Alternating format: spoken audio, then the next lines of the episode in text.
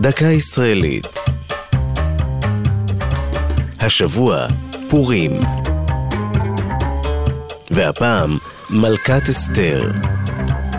שורשי תחרות מלכת היופי של היום נעוצים בתקופת היישוב העברי בארץ, טרם קום המדינה.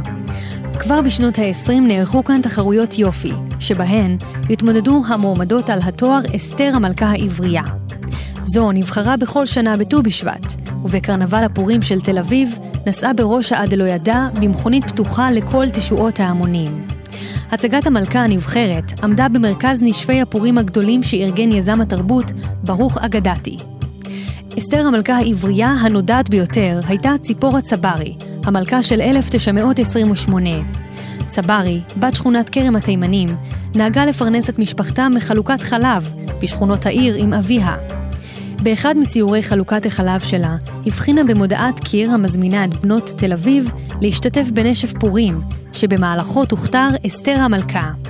צברי הביאה מהבית שמלה ותכשיטים של כלה תימניה, התייצבה לתחרות רגע לפני שהיה מאוחר מדי, וזכתה במקום הראשון. אחר כך ניסתה למנף את ההישג לקריירה בעסקי השעשועים, נסעה לגרמניה, והוצגה בכל מקום כמיס פלסטינה. היא שבה ארצה אחרי עליית הנאצים לשלטון בגרמניה. זו הייתה דקה ישראלית על פורים ומלכת אסתר.